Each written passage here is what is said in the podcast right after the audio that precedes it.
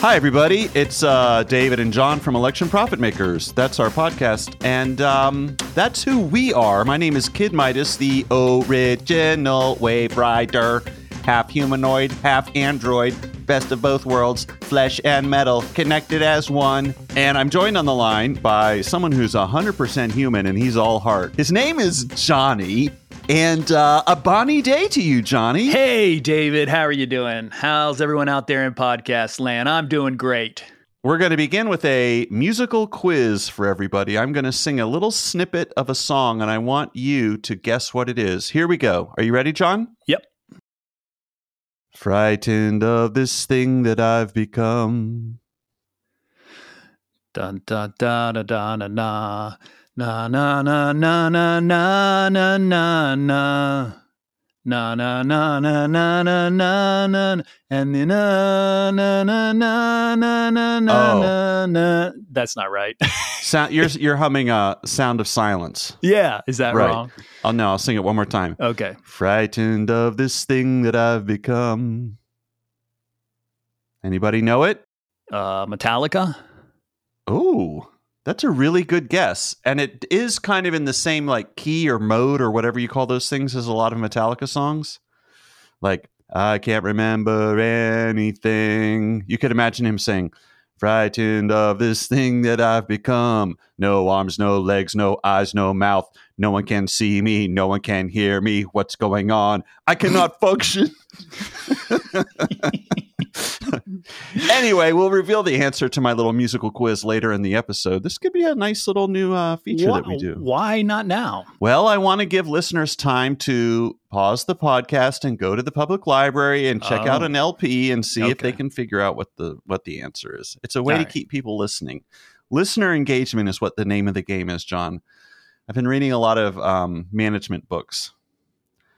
And uh, it's all about metrics and it's all about listener engagement and building your brand and building your audience. Okay.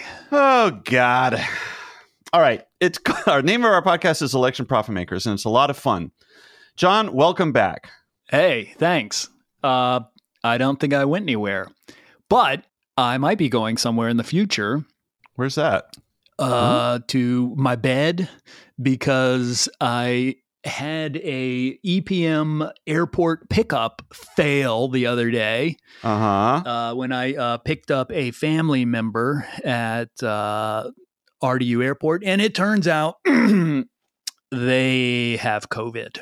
Are you at liberty to say which family member this is? I God, I, you know what?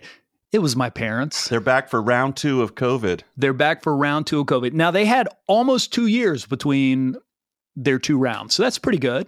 Yeah. They they were, you know, I'd say they were pretty unlucky to get COVID the first time. This time, they knew that they were skirting a line. Well, They- yeah, they went to Burning Man because they were running the orgy tent. Like, Right. you're gonna get COVID.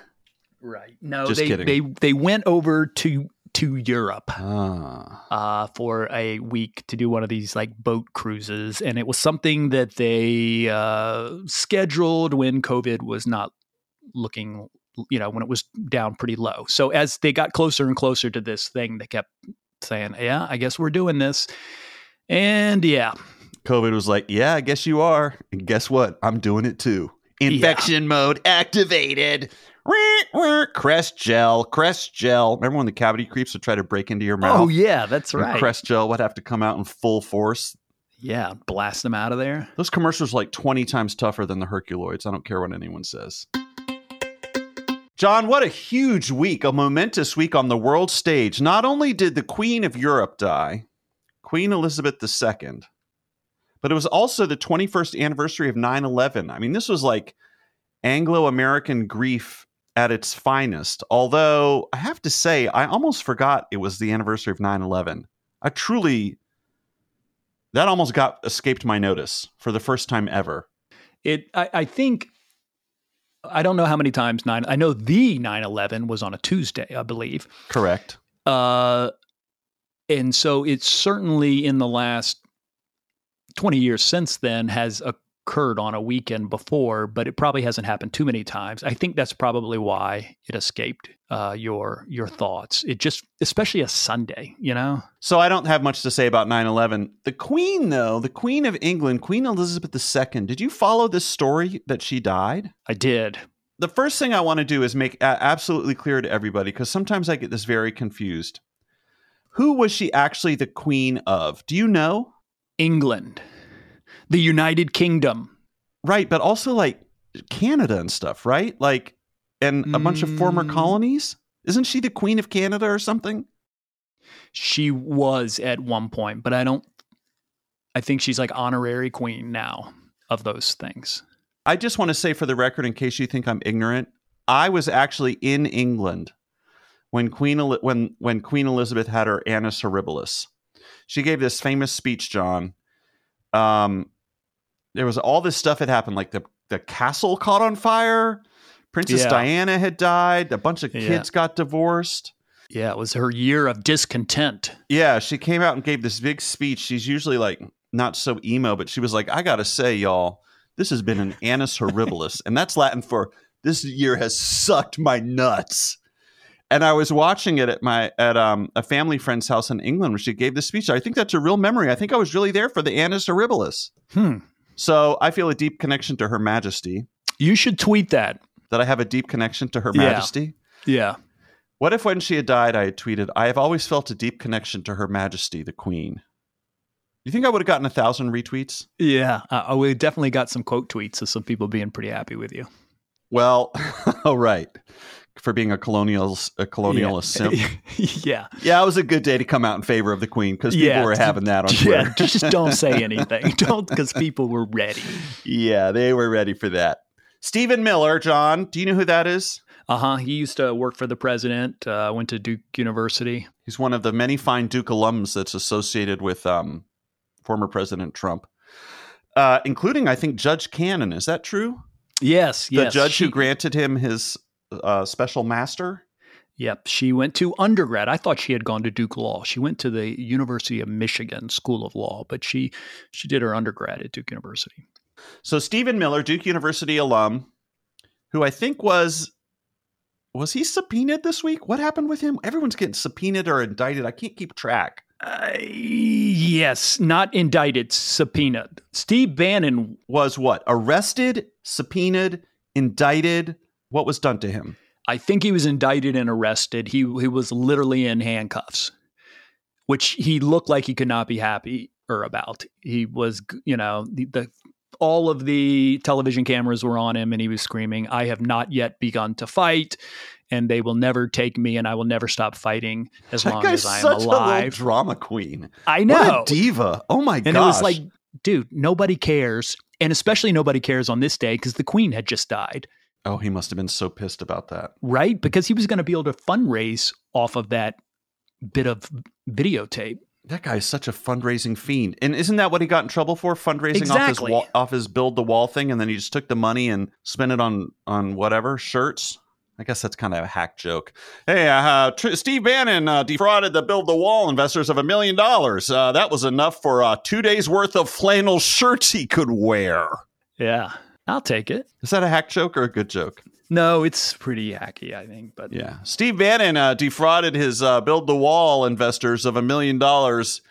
That was enough money to not buy a comb or washcloth for his sloppy face.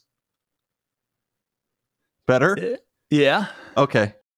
Anyway, what was I talking about? So, a lot of people got rolled up, interviewed, subpoenaed, uh, indicted, uh, arrested this week, it seems. Right. Bringing it back around to Stephen Miller. Yeah, yeah, yeah. And tweeting about the Queen. This was a hell of a tweet. Let me just share it with everybody who didn't see it because they're lucky enough to not look at Twitter. And I really have been good about not looking at Twitter too much. I'm certainly no longer producing content for Twitter, which by by that I mean I'm no longer making my amazing observations and jokes uh, and links on Twitter, but I do from time to time poke my head through the door and peer around and say, "Hello, is anybody saying anything I should know about?" And then I saw this tweet by Stephen Miller. This is this is about the Queen dying. Okay. Okay. Her Royal Majesty's passing is not only a tragedy for England, Britain, the UK, and the Commonwealth, but for all decent people everywhere. Queen Elizabeth was our last link to a lost age of magic and glory radiating our world with light. After a life of service, she rests in God's kingdom. Can you imagine someone tweeting you that about you? You'd be so flattered. That's incredible. Queen Elizabeth was our last link to a lost age of magic and glory, radiating our world with light. Uh, is this Queen Elizabeth or Gandalf the Wizard? How about that? Mm-hmm. That's from um, The Hobbit. Uh, no, uh, not familiar. Uh, that's very poetic what he wrote. I think yes, they love England and uh, imperialism, and they also know that that would get a rise out of a certain segment. It's So- a little bit of trolling. Definitely, yeah, It's going to be like when um, it's going to be like when Noam Chomsky dies, and and uh, then we're tweeting stuff about Noam Chomsky. right. What are you, what are you going to tweet? Is Noam Chomsky the male left equivalent of the Queen? Someone who's just been around forever, and it's just impossible to imagine a life without them. Uh, huh. Noam Chomsky was our last link to a lost age of magic and glory, radiating our world with light. After a life of service, Noam rests in God's kingdom. What a tweet that would be. Yeah, What a tweet. Noam Chomsky is our Queen Elizabeth.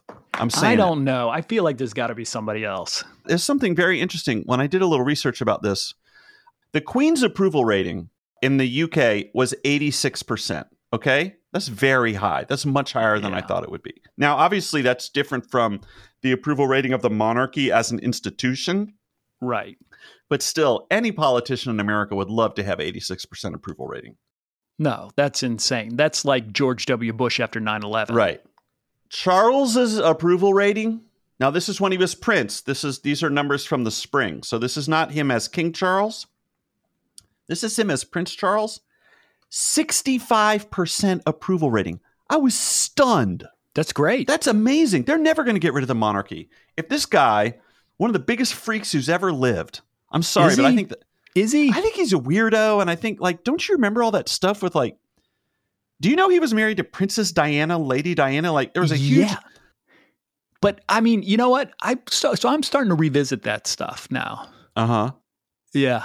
And I I kind of I mean, he got divorced. He had a divorce and then I mean, did he do something horrible? He probably like cheated on her with somebody else. Camilla And- Parker and that's- Bowles, his current That's wife. horrible. That's horrible. Yes, that's totally horrible. But that's like a thing that happens all the time. Sure. Yeah. Yeah. So did he do anything else? He he's, he didn't have any like pedophilia or No, that's his brother Andrew. I will not will just say that I think uh, King Charles has grown into his like weirdness. He doesn't look as weird as he used to. Mm. Anyway, I was I was shocked at how popular Charles is, and it forced me. To, looking at this poll number forced me to revisit my theory that they would abolish the monarchy within two weeks of his coronation. Nearly seventy percent of Britons support a monarchy. I'm stunned. What is uh what is Prince William's support? I don't know which one is he. Is he the one who moved to America with Meghan Markle? No, that's Prince Harry. Oh, which one is Prince William? He's the the the the Was he in the Air Force? heir to the throne after King Charles. Who cares? Why are we talking about this? Who cares? It has no relevance to us. Does it? Well, it's where I mean, some would argue that it's where, you know, the the the the foundation of the US comes from. Hmm, interesting. From the loins of Her Majesty. All right, I I, want to do a little sad. I want to do a little sidebar because this always confuses me, and this is a public service I'm doing for our listeners. You know how, you know how there's this cluster of islands, and it's like England, Great Britain, United Kingdom. There's like Ireland, Scotland, Wales, England. Some of them are Great Britain. Some of them are the United Kingdom. Let me explain this real quick because It's yeah, all right. because we're all going to be talking about the royal family for months because there's going to be a coronation and then we're all going to wait to see if King Charles if there's like a palace coup and his son sm- smites him with a broadsword. It's going to be like really much. There's going to be a lot of news out of this area. Okay.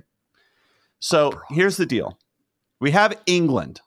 Now, England is not an island. England is one country on an island, but there's two other countries Wales and Scotland. Now, those three countries that are all one island, that's Great Britain. Okay. I used to think that Ireland was part of Great Britain. No. And and and don't don't repeat my mistake because some Irish people will not be happy with you. Now, on the other hand, Northern Ireland, which is the northern part of the island that Ireland is on, Right. which is called Ireland. Okay, so there's an island called Ireland Correct. and it has the Republic of Ireland, which is the main part, which is the southern part, and then in the north you have Northern Ireland. Okay, now remember when I said Great Britain was that one lump that was England, Wales, and Scotland? And yes, they do like it when you call it a lump. If you add the top third of Ireland, which is Northern Ireland, to that, then you get the United Kingdom. Okay? Okay. That's the UK. If you ever see a domain that ends in .co.uk, that's U- United Kingdom. Now, remember, we still have this other thing, the Republic of Ireland, hanging out, sharing the same landmass as Northern Ireland, but that's not part of the United Kingdom. That's that's what you have to be very clear about, okay? And now you take all those things England, Wales, and Scotland, one lump. And then the Republic of Ireland and Northern Ireland, that's another lump. Then there's a tiny little guy, the Isle of Man. I guess that's where I would live. That's a little, I don't know, protectorate. It's like one of the, I don't know what it is, but that's another island in between. All of that together, all of those landmasses, that's the British Isles. Okay. okay. So British Isles is the biggest thing you can say. That's the that's the broadest capture so the British Isles is more of a geographic uh designation. Yeah, exactly. Rather than a political one. Uh, Right, and the rest are political or break broke, broken down about political lines. I mean, it's sort of like looking at America is a geographic thing, uh, though you can break it down geographically into North America and Central America and South America as well. Um, yeah, There you go. I don't think it's that confusing. Oh my god, it's so confusing to me. I had to look at this diagram for like 20 minutes to try to internalize it. Because I always make a mistake whenever I open my big fat mouth and talk about England and and how I used to live in England and blah blah blah blah blah. And it turns out I was actually in Ireland the whole time. No, that's not right. Just kidding. I have Okay. been to Ireland though. I did go to Ireland once. Here's a question I have: When did Wales and Scotland become part of the United Kingdom? I think England goes back a way long time ago, thousands of years or something. Um, and and did Wales and Scotland have their own Olympic teams? I mean, I know that the Republic of Ireland has its own, but I know that Scotland and Wales don't. They they're just all part of I don't know. Great Britain. I don't know, John. I can't answer that question, and I and I dare say none of our listeners can either. Cheri Beasley. Cheri Beasley. I had a Beasley person come by the house the other day. Are you serious? They've started canvassing? Yeah, yeah. So, if you folks don't remember, Cheri Beasley is the Democratic Senate candidate in North Carolina. She was the first black woman to serve as the Chief Justice of the state Supreme Court. And she's running against Ted Budd because this is an open seat being vacated by Richard Burr. Correct. Did he get subpoenaed for his stock trades about COVID and insider trading? It's too much to keep track of. I don't know if that was just Or were Yeah. his phone records released as part of a FOIA request? Yeah, anyway. I think that was it. Anyway, Richard Burr is on his way out. This is an open Senate seat. It's assumed, of course, because the nature of North Carolina is to break our hearts, that Ted Budd, the Republican, will win this seat. But since June, if you go to 538, uh, they have Cheri Beasley with a 30% with a 36% chance of winning. I think this race, John, is has been a little bit undercovered, certainly by us, since we focus on North Carolina, our home state. But by a lot of people, this obviously is not getting the attention that the Ohio Senate race is getting or that the Pennsylvania Senate race is getting. But John, you and I, I believe, are both invested in this race, correct? I've nearly doubled my investment. Which party will win in the North Carolina Senate race? I bought Democrat at 16 cents. It's now trading at 29 cents. That's only 100 shares, and I might put more in on predictit.org. Where is it trading on Predictit right now? Let's take a look.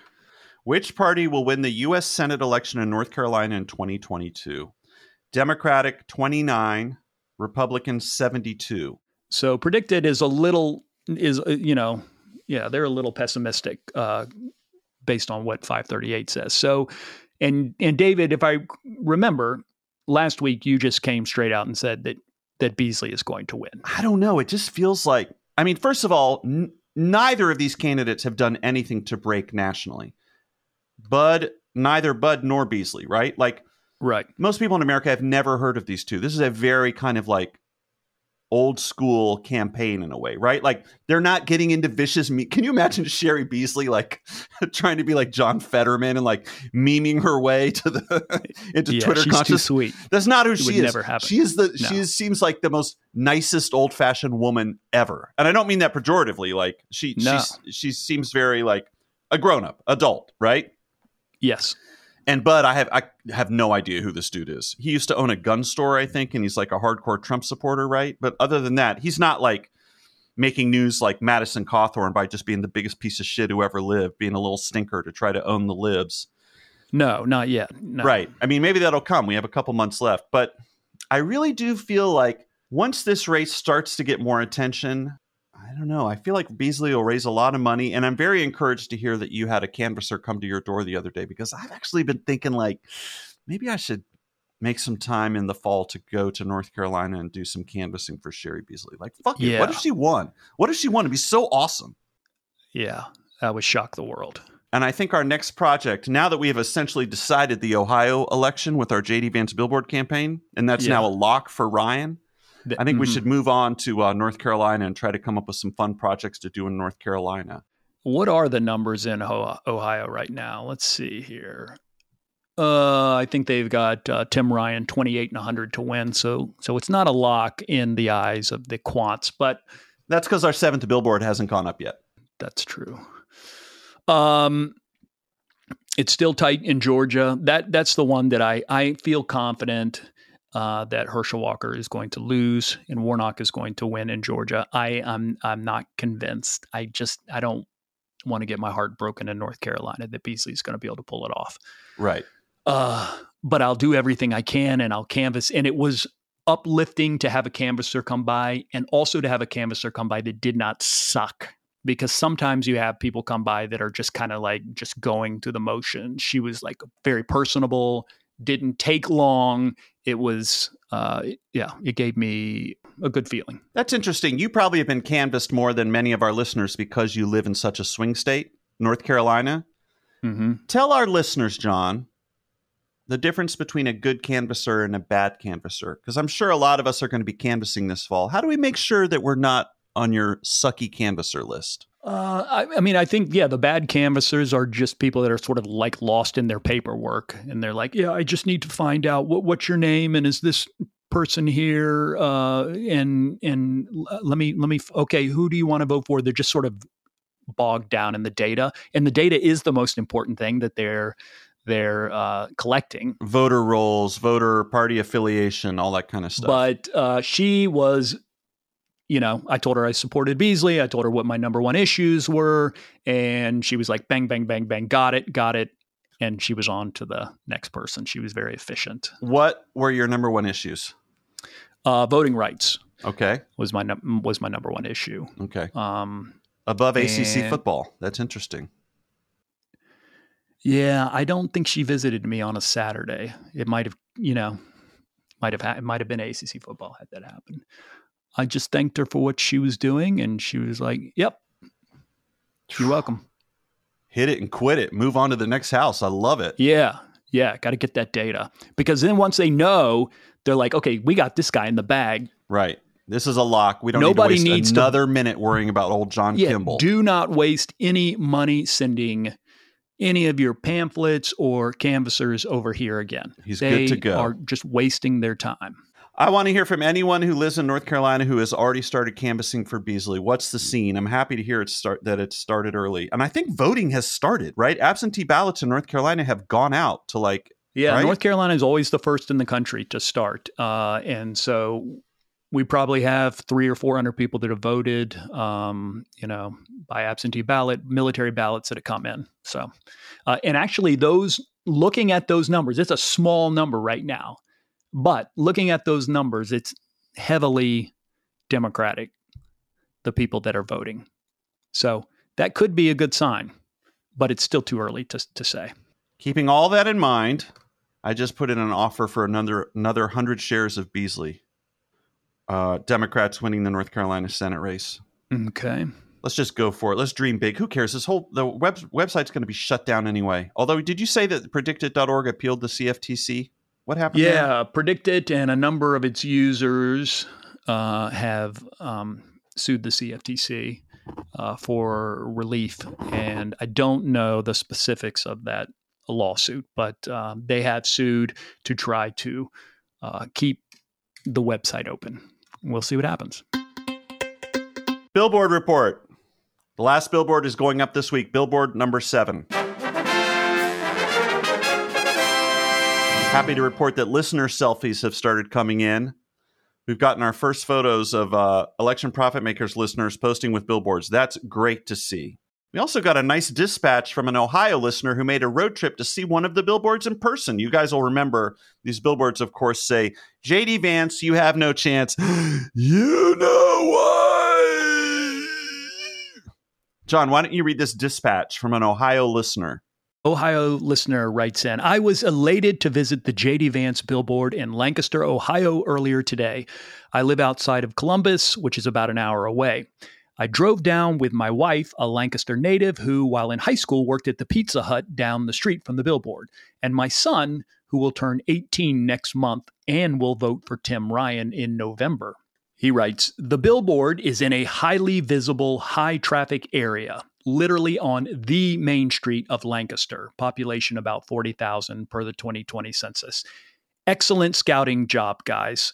A stone's throw away is a drive in cinema currently showing the OG Footloose and Grease, appropriate fare for the Republicans trying to turn back time.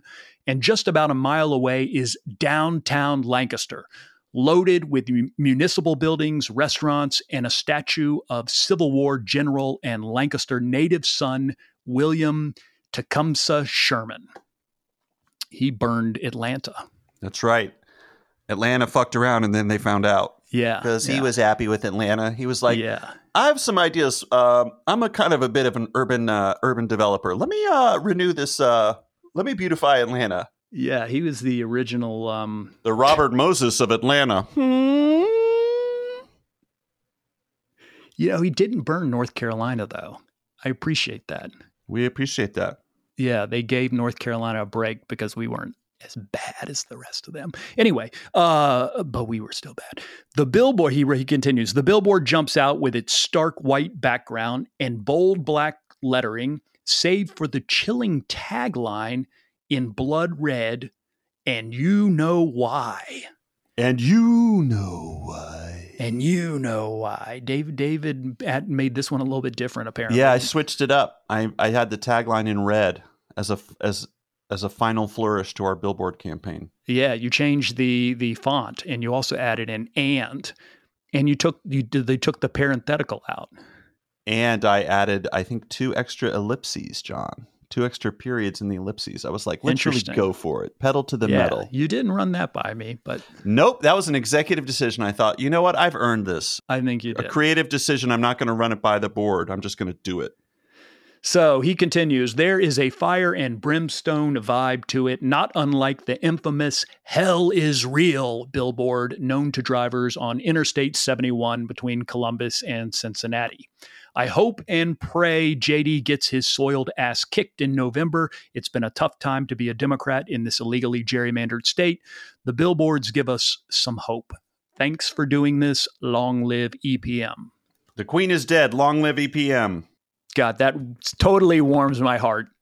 Thanks again to everybody who donated to the Billboard Fund. Yeah. We should write to King Charles and say, We know you have quite a bit of money. Might we have some, sir, for our little billboard fun? Yeah. There's a famous story in England where a little boy who lives in an orphanage, his name is Oliver Twist, and he goes up to this mean old man at the cafeteria and holds out his little bowl and says, Please, sir, may I have some more?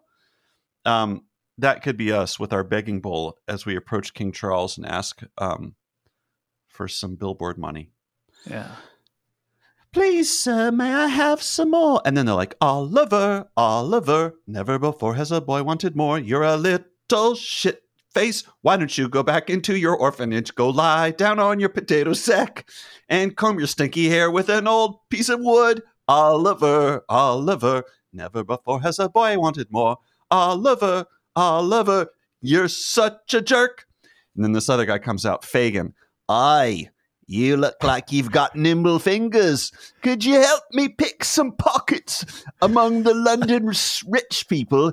I'll give you a penny farthing for every wallet you snatch, and a watch on a fob will get you two pounds, and I'll get you a nice, I'll get you a nice ham that you can eat. A ham? Yeah. And then so Oliver gets recruited, and he has to he has to pick pockets for this guy Fagin. And Fagin has a lover who I think is a prostitute. I'm not sure that's ever made explicit, but she's a beautiful woman. And I think at one point Fagin pushes her off a balcony. I'm remembering all of this when I was in a production of Oliver as a kid at the high school, but I wasn't in high school yet. I was one of the orphans or one of the townspeople. Actually, I think I was so talented, I actually played multiple roles. I think I was like an orphan and a townsperson, but at any point, John, did you have a speaking role? Were you speaking I had a speaking Cockney? role. I had a speaking role, and I had to say there was a there was some there was like a chase going on. Everybody was looking for somebody. I can't remember if we were good guys looking for a bad guy or bad guys looking for a good guy. But I had one line. I in all in the midst of all this chaos, I ran to the center of the stage and said, "The three cripples in. That's where they'll be." And then we all ran off stage to the three cripples in. So I think I was like, "The three cripples in. That's where there will be."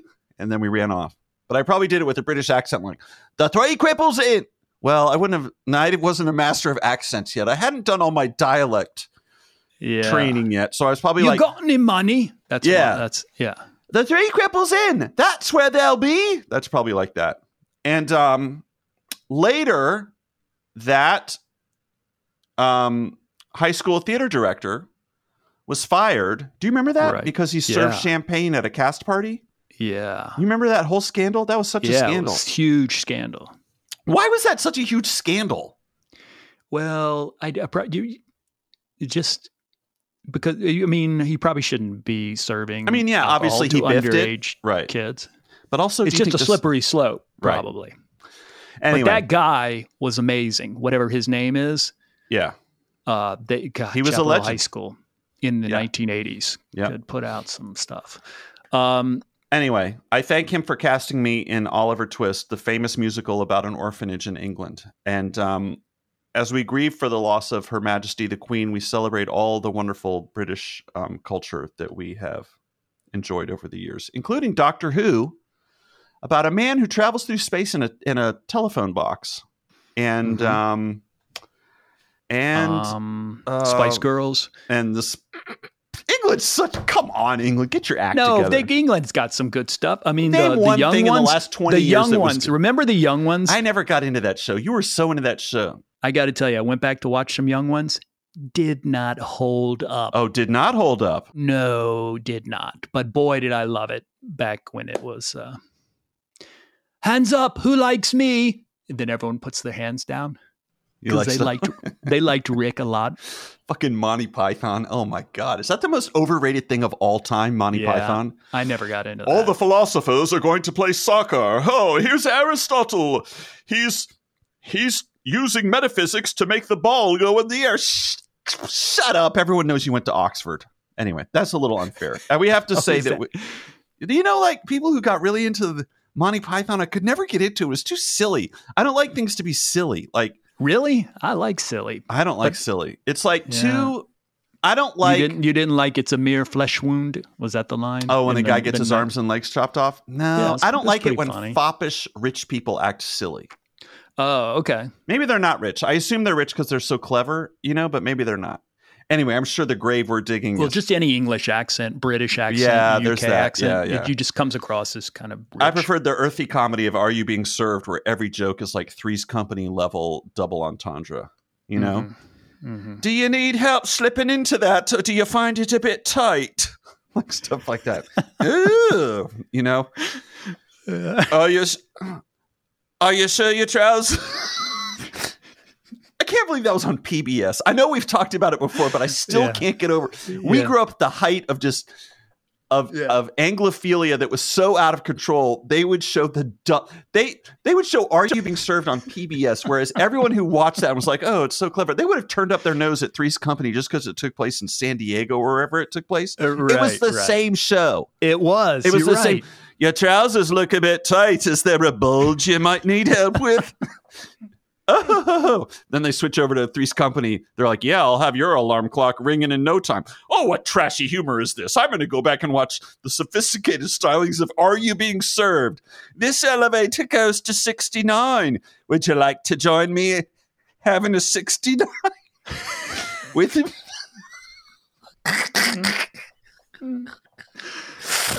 I, I, How much is this dress? It's 69 pounds. Would you like hmm. me cock in your mouth?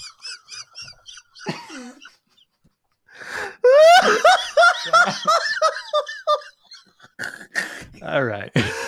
oh, we all process grief in different ways.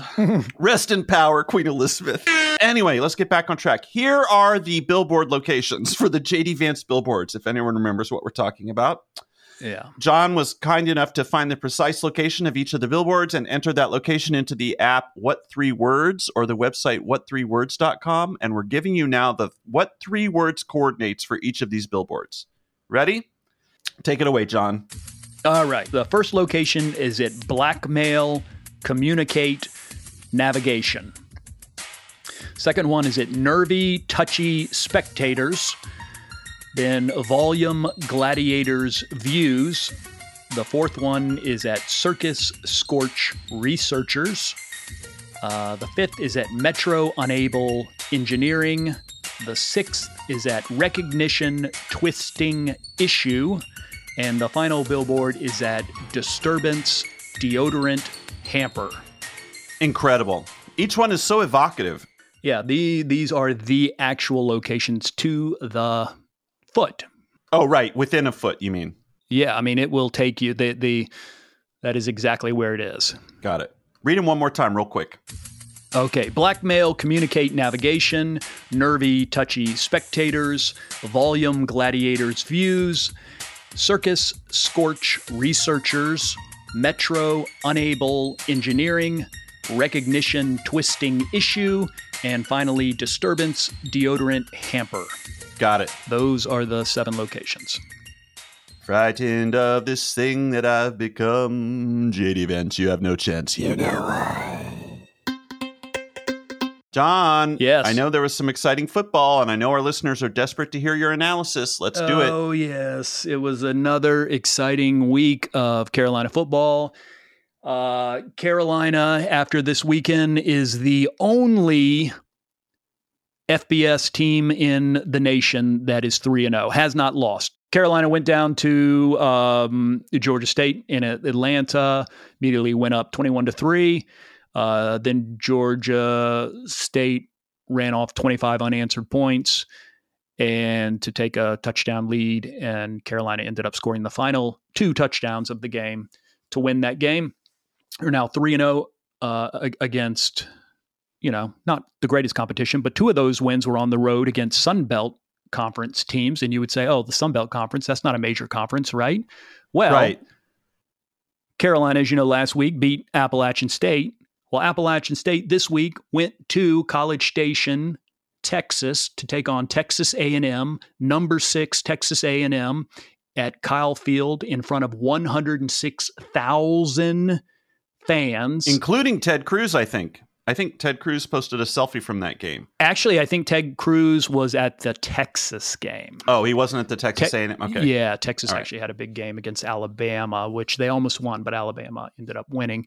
Uh, Appalachian State beat Texas A&M at Texas A&M. And that's what we call an upset, correct? Yeah, that was that was a major major upset. So in my eyes, you know, if you're using the transitive property, Hmm. the University of North Carolina football team is better than Texas A&M since UNC beat Appalachian. Love to use the transitive property. Yeah, in fact, all the big four schools of the ACC, the big four are the ones in North Carolina, UNC, NC State, Duke, Wake Forest, are all undefeated. And it is the first time since ever that all four schools have been at least 2 and 0 since they started playing football in 1892. And uh, that's pretty incredible. All right, so check it out. Went to my mom's this week to watch the Gator game, and uh, she usually makes these great, great items like Southern cooking chicken pot pie, spaghetti meatballs, meatloaf, country fried steak, beef stew. But I don't know what got into her. This week she made split pea soup and chicken salad. The chicken salad would sit on a little piece of lettuce, and then there's this little jello salad, which is like strawberry jello with whipped cream and pretzel pretzels underneath. That was delicious, but it's not a salad. Anyway, um, so the food was fine. I mean, I didn't know that I like split pea soup. It was fine. I don't really like chicken salad, but I ate it, and uh, the Gators lost. I mean, that's really all I have to tell you. We just didn't play good, and uh, Kentucky played better, and uh, Gators lost. So, We had a listener write in who noticed something that I noticed as I was watching Serena Williams' final U.S. Open appearance, which is that among all the high dollar sponsors of the U.S. Open, uh, in addition to Rolex and I don't remember what bank or whatever was sponsoring it, there was also, John, the city of Asheville, North Carolina. What was Asheville, North Carolina doing buying, I'm sure, extremely expensive advertising space at the U.S. Open? Yeah.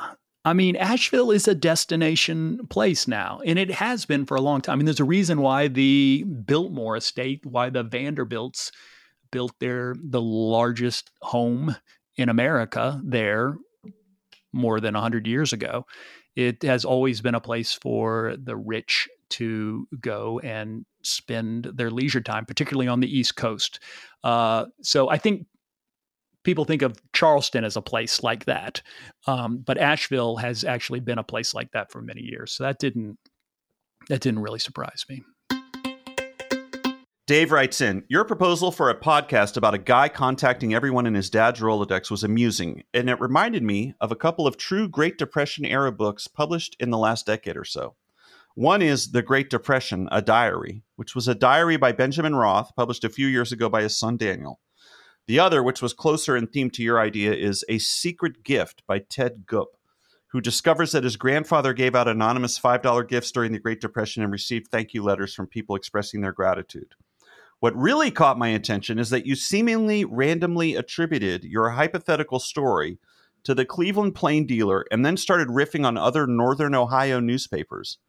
That was quite a coincidence because both of those books take place in Northern Ohio. The first in Youngstown and the second in Canton. I grew up in the Cleveland area and I now reside in Central Ohio where I am on the lookout for some badass billboards. That's a pretty good coincidence, I suppose. I guess Ohio is on everyone's mind, right? Yeah, Ohio. So he's in Central Ohio, Columbus, maybe Maybe Columbus area. Columbus Dispatch. Mm-hmm. Mm-hmm. All this stuff about diaries reminds me that when I found um, when my parents were moving out of their house and we found a box and it had all my my grandmother's diaries from when she was a teenager. And uh, I never knew my grandmother; she died before I was born. But I had all these diaries from when she was growing up in Gloversville, New York, as like a 16 year old girl. And uh, I wrote an essay about it. Um, I haven't finished the diaries because I didn't want to read them all. They was like so precious and it was like so emotional and overwhelming that I would just le- read like a couple pages at a time. It was so crazy. Yeah. Wasn't that your essay was in the New York Times, right? Yeah, in the yeah, New York Times Sunday Magazine. I wrote an essay about reading my grandmother's teenage diaries. Then I read a little further and found out that she used the N word. So the complications of idolizing people from your past. That's the way it goes. These were written in the in the early years of the 20th century. Her mother was a she lived alone. She lived with her mom, who was a widow, and she ran around eating ice cream and chasing boys. And um, yeah, I forgot to tell you that I ran into Mike, the dog trainer, on a walk the other day, and that he had this is the guy who finished- trained your dog who you who recognized your voice and was like, "Do you host the election profit makers?" Is that that? Yeah, he was in the house training the dog, and he recognized my voice and put two and two together, but didn't say anything. Right. And then it was later on he sent a text over and said, "By the way, I'm a huge fan of EPM." Um, he just thought it would have been inappropriate to say something at that moment. mm-hmm, mm-hmm. Uh, so I ran into him the other day and he said, Hey, I was just listening to the podcast and I heard David talking about how he felt so dumb that he was having trouble with his pedals or whatever it is you do with those things. And Wow. he Okay. and, thanks for listening. I get. Mm-hmm. Keep and, going. and then he Mhm. said he said it really made me feel better because I just uh, built my own pedal and I uh, was having some problems getting it to work. As Wait. well. So this guy trained your dog. Yeah. Was in your house, realized you host this podcast, wrote to you later, and now, like a year later, hears that I'm building pedals, and it's like, oh yeah, I also build pedals, and we're supposed to think this is like, what's wrong no- with that? this is like some kind of, this is like a, you think he's some kind of spy? Yeah, it's just like there's too many overlaps. It's not like if I was like, yeah, I've got so into macrame last week. I'm crazy about macrame. He'd be like, yeah, I heard uh, your podcast. You know, I uh, uh, I'm really into macrame. anyway, I'd love to know how many pedals has he built? What kind of pedals? I don't know. I don't know. Yeah, I could put you guys in touch. Does he build them from kits or design his own? It sounded. I, I don't. I, I. I don't know. I All wasn't interested. I was just like. Uh, I have to sit here I and listen to you talk about fucking football 20 hours a week. And I- then one little thing about a pedal, and you're like, I'm not interested. Do you understand that we build these things from little kits? And if it works, we can make our guitar sound so crazy, John. Do you even understand that? The satisfaction I understand you it, but when it sounds like works? you guys can't get them to work. That was the thing. Is that that they wouldn't work. So, but anyway, I, I'll put you in touch. You guys can talk about it, or maybe we'll have a we'll have a Thanksgiving or November meetup back here. And because he came to our last one, okay. I didn't. Mike's I didn't- always around. All right. Mike, the dog trainer, Hickory Hounds. They fixed Bodie. More free advertising for people. Love it. Just kidding. Yeah, Brandwein's Bagels here in Car. You know. right Okay. Okay. Okay. All right.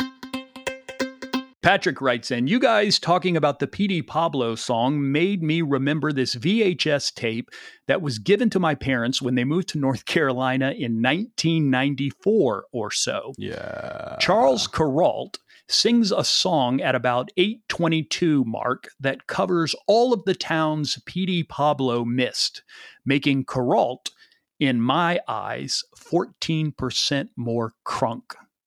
And then Patrick has a link to YouTube to this particular song uh, that Charles Kuralt reads poetry to or sings along to. I'm not certain, but I definitely recognized it. I probably watched it on this YouTube channel at one point as well. Yadkin, Yancey, York, York, Ripshin Ridge, and Roaring Fork. Far from home, my mind embraces the nimble names of Tar Heel places, Topsail Sound and Turner's Cut, Dixon and Vixen and Devil's Gut, Hook, poke, ash, mash, Calico, Calabash, pit, hide, play there. Cape Fear. You think Charles Kuralt and Petey Pablo ever met? No, I think Charles Kuralt died in like 1997 or so. Okay, before Petey Pablo blew up. Right.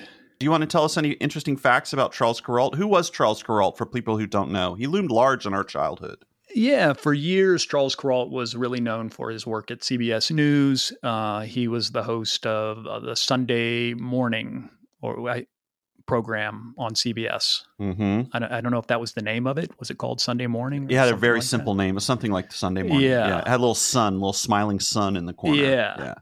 Yeah. He uh, was born in Wilmington, North Carolina, and uh, eventually ended up in Charlotte, where he was a writer for the Charlotte News.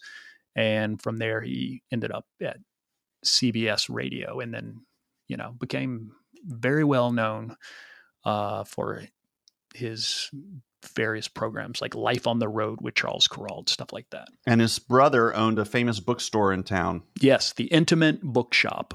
And uh, Charles Kuralt went to UNC. I don't believe he ever lived here, though, but he is buried here in the old Chapel Hill Cemetery. And he also had a secret family, correct? Yes, we found out later on, um, after he died, he had written to his secret uh, family in Montana that he was going to leave them some land, and there was a big uh, court battle about that. Apparently, Can you imagine having a whole secret family? I knew someone whose grand great grandfather was like a merchant marine, and he had two families, one on each coast. He had an East Coast. He was Can- French Canadian. Had an East Coast family and a West Coast family, and they never knew each. They never knew about each other until they died. Until the, the guy died, and I think it was like one of those things where it's like, uh, "May I ask who you are?" I don't know how to do a French Canadian accent. Uh, May I ask who you are? I'm his wife. I'm his kids. And it's like, uh, awkward. Are you being served? Oh, yeah, that was a good callback. Anyway, it's interesting. yeah. Human life will continue to be interesting, and we will continue to document it and analyze it for your edification and amusement. Election Profit Makers. Election Profit Makers is an independent production. You can support us on Patreon at patreon.com slash election profit makers. Send your election prediction questions to contact at electionprofitmakers.com. And please rate and review us on Apple Podcast or Stitcher or Spotify or Overcast or Discogs or Reverb or wherever you get your podcasts. Thank you so much for listening. Goodbye. Bye bye. Frightened of this thing that I've become. Frightened of this thing that I've become. Frightened of this thing that I've become.